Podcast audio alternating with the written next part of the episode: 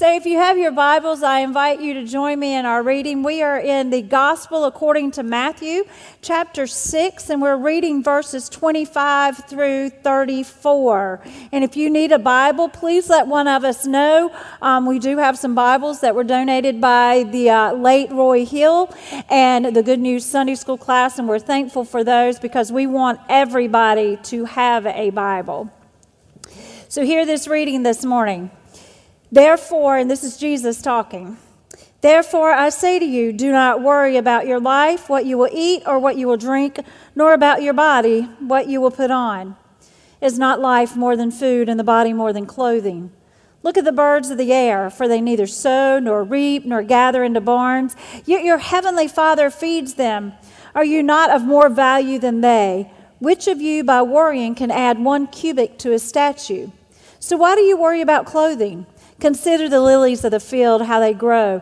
They neither toil nor spin, and yet I say to you that even Solomon in all his glory was not arrayed like one of these.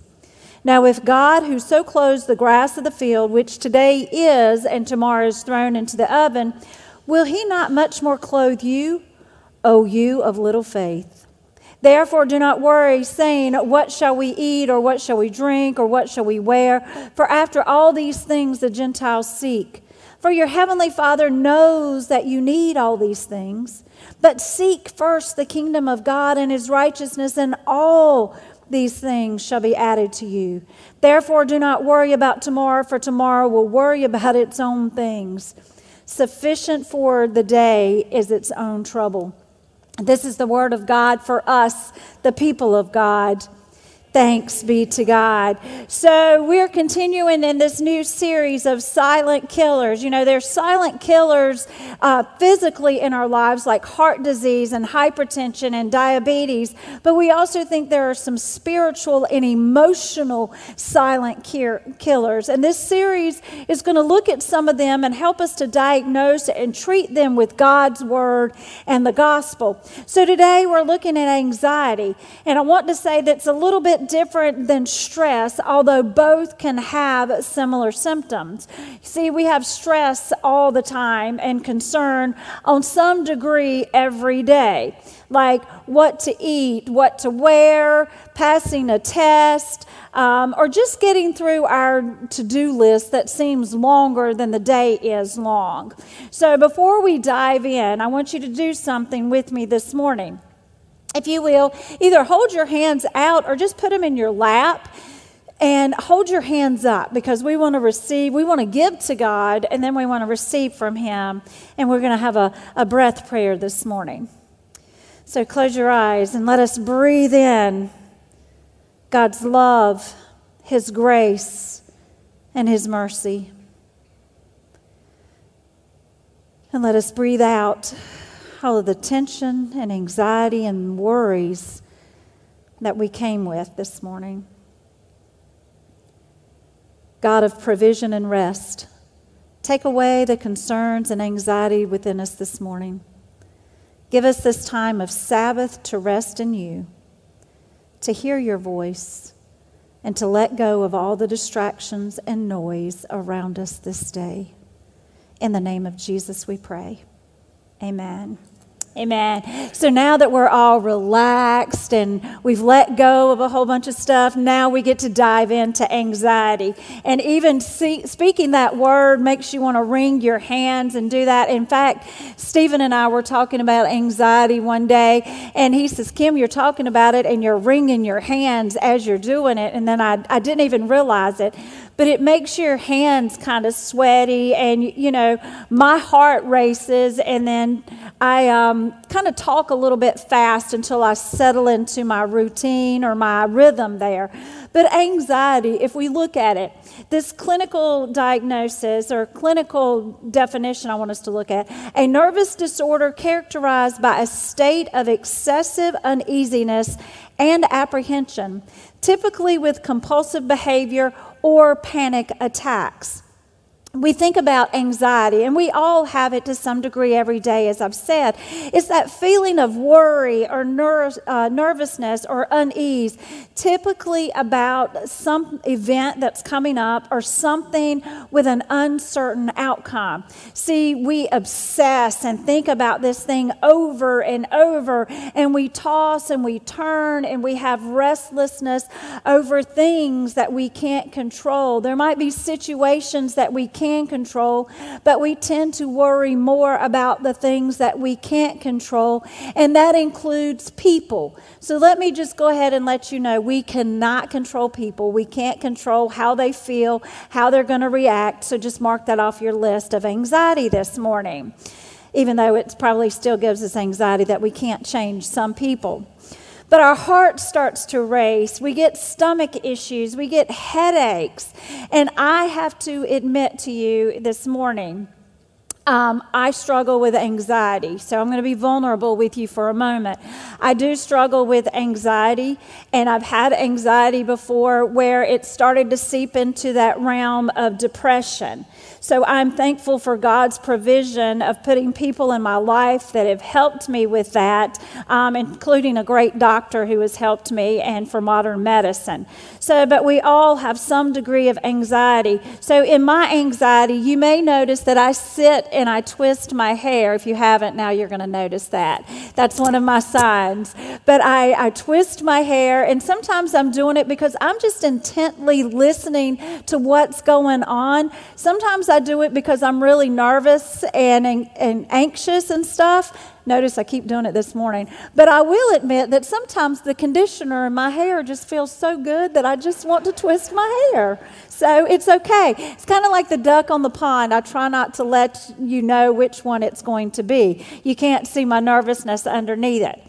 But this is a tool that the enemy can use. He takes this innocent thought that we have, and then he turns it into the wrong direction. You know what I'm talking about. It's like, oh, did I leave the coffee pot on? As you're getting into bed and you're, oh, I'm so tired. Did I leave the coffee pot on? Did I leave the heater on in my office? And it's things, and it starts. One little innocent thing starts, but then it can be some major things, but one thing leads to another, and then we can't stop thinking about it. I love how Stephen Furtick put it. He said it's like this spinning that we do. There's lots of emotion or lots of motion. And I'm going to attempt to do this morning without falling off the stage this morning. But he says that you start... We're starting right here, and I start to spin, and I spin. Now, I've got lots of motion and lots of action, and I'm using my hands, and I'm using my words, and I just keep spinning and spinning and spinning, and then when I get right back to the start, I'm dizzy. I need to refocus, and I'm a little bit wobbly. So that's kind of like anxiety. You just spin and spin, but you find yourself right back at the starting point, and nothing's really changed. So I think about that time when we're spinning. It becomes hard to discern your thoughts. It becomes hard to discern trust, who you can trust, the things you can trust, even if you can trust yourself with decisions. We just kind of get wobbly and disoriented. Now think about the spin cycle on your washing machine. You know, your clothes have washed, and that spin cycle goes and goes and goes, and the object is to drain, if it's working right, to drain all of the water out of the clothes. Now sometimes your washing machine might make a knocking noise or kind of wobble and stuff, you know, because you've overloaded or it's gotten off kilter a little bit, and then we have to reset it. But it spins and spins and spins to get that water out of it. This is like anxiety. We spin and spin and spin, but unfortunately life is draining out of us. It's exhausting. See, research shows us that a state of unending anxiety can reduce our life expectancy. See, anxiety can lead to unhealthy habits and practices like isolation, It can lead to us acting out. So kids are not the only ones that act out. Adults can act out too. We can be irrational. We can be indecisive, have doubt and this worry. It causes brokenness and fractures in our lives and in our relationships with others, including our relationship with God. Now, just like shame, we see that anxiety can be this spiritual inflammation that can silently eat away at our soul. Because, you know, when we're anxious, things happen. A lot of times we want to keep it in and, oh, I can do it. I can do it on my own. But anxiety keeps us, the one thing, from living in the fullness of God's kingdom, of living in the fullness of God's abundance for us. So this passage in Matthew this morning is Jesus' answer to anxiety and obsessive worrying. He warns about worrying and gives us these instructions about trust and getting one's priorities straight. See, we're to seek first the kingdom of God. See, Jesus tells us in Matthew 6:25, do not worry about your life, what you will eat or what you will drink, nor about your body, what you will put on. Is not life more than food and the body more than clothing? We realize with these words that Jesus is instructing us that there's more to life than the material and the basic and the temporal worldly things. But sadly, a lot of the times in our moment, the world consumes us, and that's what we worry about. See, he's instructing us about this basis of excessive worrying and anxiety that can result in a life being separated from God. It's not that God moved, it's that we have moved. And this anxiety, you know, that's the devil's playground right there. Anytime he can get us distracted and away from the Lord, and worry is a number one tool that he uses.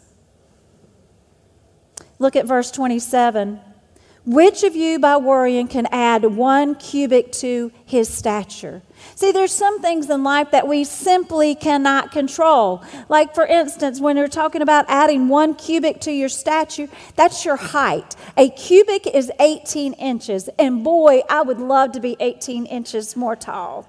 But I can't. So I have to tell you that God's provision, God designed me to be 5'3½", and that's as tall as I'm ever going to get without heels. His provision provided the shoes too. So maybe that's a way of saying he's given me some height. But my height is something I cannot change, no matter how much I desire and wish to be taller so that when I go in the grocery store, I don't have to step on the bottom rack to get something off the top, or I don't have to look at somebody and say, excuse me, I'm vertically challenged and you're not. Can you reach that for me? But I can't spend my time worrying about something I can't control. So this is a great example of something that we cannot control. So why worry about it? Trying to change something out of our control. It speaks to volumes of many, many things in our life. And we have to realize that there's some things that we cannot change, and we know we cannot change people no matter how much we desire to change them.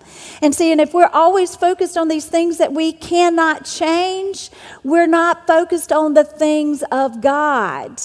We're focused on our own ability and what we can control. And we get distracted. See, God assures us all throughout Scripture that He will provide and He will always be with us. So for a few moments this morning, I want us to look at how we can move from anxiety to assurance. And the first thing I think we can do is accept that God will provide. He tells us in Matthew 6:26a, look at the birds of the air, for they neither sow nor reap nor gather into barns, yet your heavenly Father feeds them. And then over in verse 28, so why do you worry about clothing? Consider the lilies of the field, how they grow. They neither toil nor spin. See, Jesus is instructing us to look at the birds of the air and consider, or rather look carefully or closely examine these lilies of the field. You know, birds do not reap and sow and store up. I love to watch birds. They fly around and they always seem to find what it is to sustain them. If you ever see them, they're pecking at the ground. And you know what? God puts us in those birds' lives, because how many times have you thrown out some bread or something, or taken something out to the woods to feed some of the animals or something that might come up so they don't come on your front porch? But that is a sign of God's provision. The birds are not worried about it. Then look at those beautiful flowers, the petals, the stem. It gives life and it gives happiness. I don't know too many people that have looked at a rose and went, it's all right. Flowers bring us joy and make us smile. Guys, I'm just going to give you a tip that girls like flowers. Just going to say they make us happy. There you go. So, and yes, they just make us happy. So in these verses, we hear about faith, and we hear about provision, we hear about trust and sustainability. So it's not saying that food and clothing and shelter are not important, but as disciples of Christ, we pray, give us today our daily bread. And when we pray it, we have to trust that God will provide it, because God will provide it. We also hear Jesus tell us, "O you of little faith." It's not the first time we've heard him say that. We simply have to let go and let God. I call that LG squared. So let go and let God. And remember that when we let go of it and give it to God, it's not ours to take back. And I know it's easier said than done, but God does provide. See, when we're spinning and spinning and spinning, we need to just stop and take a breath. We need to look up and look down and look all around us and look ahead and look behind, because there is life and it's abundant. It's God's creation. It's God's provision. You know, when God created everything, he said it was good. I like to think he gave a Fonzie, it was good. And then when he created you and me, he said we were very good. So we should stop and look at his provision, the beauty that's all around us. It means that in hard times, there will be hard times. We were never promised it was going to be a bed of roses. But in hard times, we can hold our heads up and we can see God's abundance all around us, whether it is small, whether it is large. So I want you to look to the people around you this morning. Look to your right and look to your left. Go ahead. Do that. These are people that God has put in your life. You are not alone, because life was never meant to be lived alone. And when you think about that, that you're a provision of God in somebody's life and their provision in yours, you can just see God's abundance for us. His provision means trusting him through the people he's placed in our life, because this is what the body of Christ does. We share burdens with one another, but we also rejoice in the good times. You think about a single piece of straw. If we were trying to sweep this whole room with one little piece of straw, but imagine a whole bunch of pieces of straw tied together to make a broom. This is us. We can do it with God and the people he provides. So we need to stop spinning. Psalm 46:10 tells us, "Be still and know that I am God." We need to stop spinning and get a balance and look, intentionally look. Abundance and provision is all around us. And sometimes I think we just stop and look at the negative in this world and the people. We look at the deficits. We spend a whole lot of time in the world when we need to be spending more time in the Word. We need to sit in solitude and silence so we can hear that God is speaking to us. So this week, I challenge you to turn off your TV, turn off that radio, and please get away from social media some and just look at this beautiful world that God has created and sit in silence. And then see what your soul has been longing to say to God, and then what God has been longing to say to you. The second thing we have to do is that we have to accept our value to God. In the first part of verse 26, we read of God feeding the birds of the air, and then in looking at the latter part of the verse, he says, "Are you not of more value than they?" And then look over in verse 30, "Now, if God so clothes the grass of the field, which is today, and tomorrow thrown into the oven, will he not much more clothe you, O you of little faith?" See, if God cares for the birds, you know, we sang in traditional, his eye is on the sparrow, and I know he's watching me. So if he cares for the birds and he cares for the lilies, how much more do you think that your heavenly Father will care for you? See, he knows the number of hairs on your head. He knitted you in your mother's womb. And get this, he knew you before the knitting ever began. If you go over to Jeremiah 1:5, I love what is spoken to Jeremiah. "Before I formed you in the womb, I knew you. Before you were born, I sanctified you." And then he goes on to say, "I ordained you a prophet of the nations." See, it doesn't matter what this world says about us, how it discards us or defines us. Because remember, last week we talked about shame and getting rid of that shame last week. We have to remember that each one of us is a beloved child of God. I love what Saint Augustine said, "God loves each of us as if there were only one of us." So we have to know that we are defined by God and not this world. And God says that we are his children. So we just got to stand up and say, "I'm a child of the King." The last thing I think we have to do is accept God's assurance. See, before ending this passage, telling us not to worry about tomorrow, Jesus tells us, "But seek first the kingdom of God and his righteousness, and all these things will be added to you."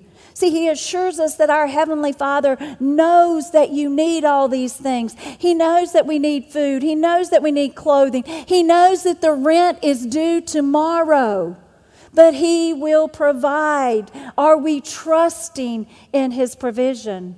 He knows we need relationships, but first we got to seek the kingdom of God and his righteousness, that relationship with him. We have to give attention and energy to the things that give life, not drain it like that washing cycle. It's being fully present to God and giving him ourselves completely in worship and praise. It's praying without ceasing. And it's remembering to have Christ-centered prayers and not always crisis-centered prayers. It's serving. It's being present to others and sharing the gospel with them. It's getting, as I said, getting in the Word and getting out of the world. Seek first the kingdom of God, and all these other things will be added to you. That's God's assurance. So we have to ask ourselves this morning, have we accepted it? So I think it's time that we stop spinning in anxiety and start standing in assurance.